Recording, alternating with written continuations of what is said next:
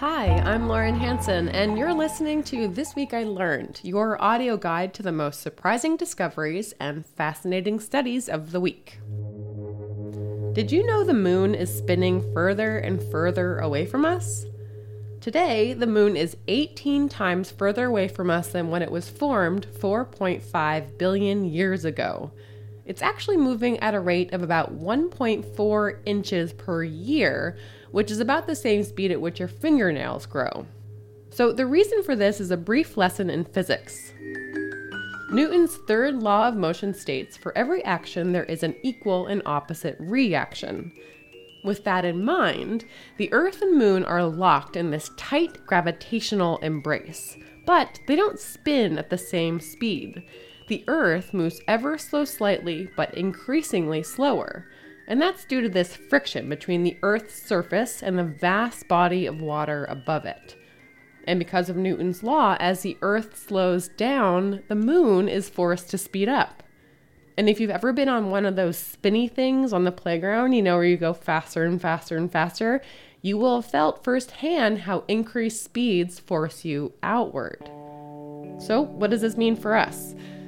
Good news is nothing in the short term. That one and a half inches per year of distance between us and the moon is too little to notice over the course of one full lifetime. But over much longer periods of time, many things can happen the Earth's days will get longer. By comparison, in the Earth's early years, the days were just five hours long. Over the course of our 4.5 billion years, the days have slowed down to 24 hours. And this will only continue. According to the BBC, our days are getting longer by two milliseconds every century. Other super long term repercussions include more extreme seasons, weaker tides, and no more total solar eclipses, as one day the moon will actually be too small to block out the sun.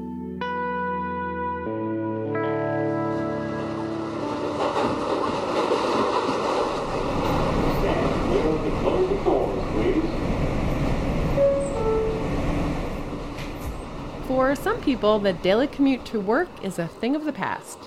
Our digital age is increasingly changing how the 9 to 5 looks, which can be a little scary for workers and employers alike. But I have some good news on that front. Working remotely may be good for business. A new study that surveyed thousands of workers found that remote workers are happier, feel more valued, and overwhelmingly feel they're more productive. Another study actually found the same thing. Remote workers took less breaks and less sick days and were more productive by the minute. There was one area in the study where remote workers lost out, and it was perhaps obviously in their relationship with their coworkers. And there was a definitive difference in happiness if remote workers chose to work outside the office or if their job forced them to. Happiness, it seems, comes with the ability to choose.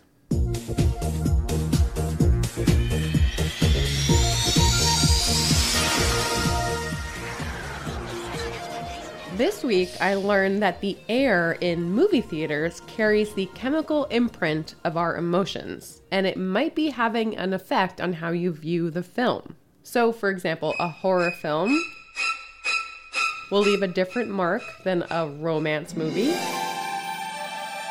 or a comedy. A pair of dedicated researchers in Germany collected air samples from two massive movie theaters over a two week period and then tested those samples for various chemicals, looking for patterns between the mix in the air and the content of a given scene in a movie.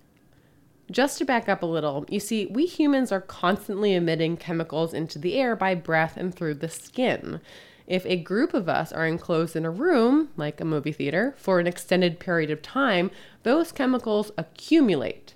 But interestingly, researchers found in this study that the airborne chemicals vary distinctively from film to film and that they didn't always increase in a steady line. Take, for example, the screenings of the movie The Hunger Games 2 Catching Fire. This is the 75th year of The Hunger Games. Levels of carbon dioxide and isoprene spiked during two super tense moments in the movie. We have to go, Gale, before they kill us. They will kill us. The carbon dioxide probably points to the audience breathing faster and therefore exhaling more gas.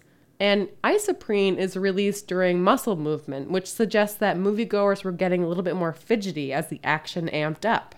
The researchers identified more than 100 different chemicals across dozens of scenes in different movies, and they found the most distinct link between chemicals measured and the type of scene were in suspense and comedy. Now, researchers theorize that the chemicals emitted actually affect the movie experience because we humans actually have exceptionally developed sense of smell and can smell the chemicals.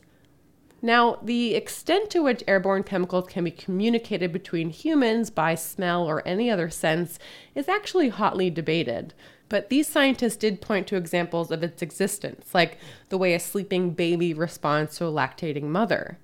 So, if these scientists are onto something and this is proof of a chemically communicable connection, then when you go to a movie theater, you're not only taking in the smell of stale popcorn, but also the stench of fear, laughter, or sorrow of the people around you, which is probably affecting your own perception of the film.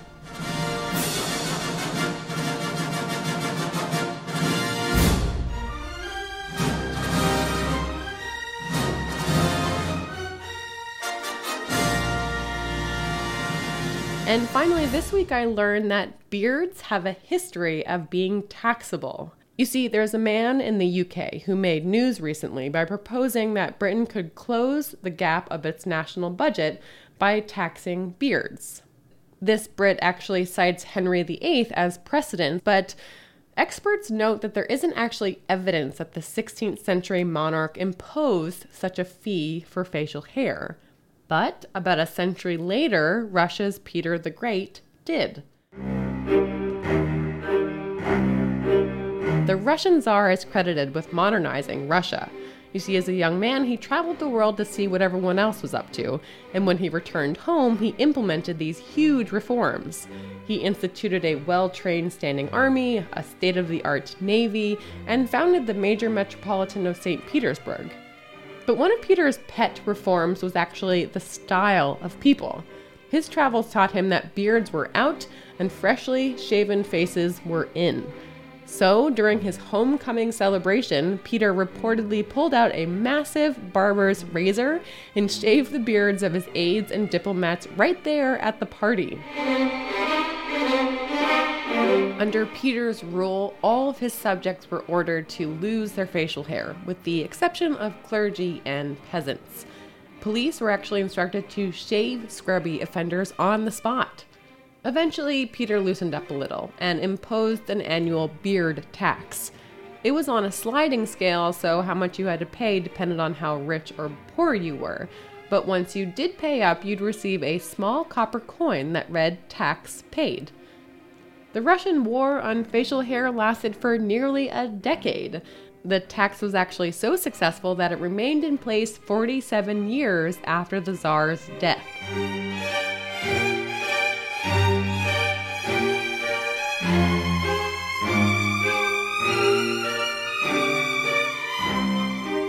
That does it for this episode of This Week I Learned. For more, go to theweek.com slash audio. And if you like what you hear, subscribe to our podcasts and give us a rating or a review on iTunes. I'm Lauren Hanson, and thank you so much for listening.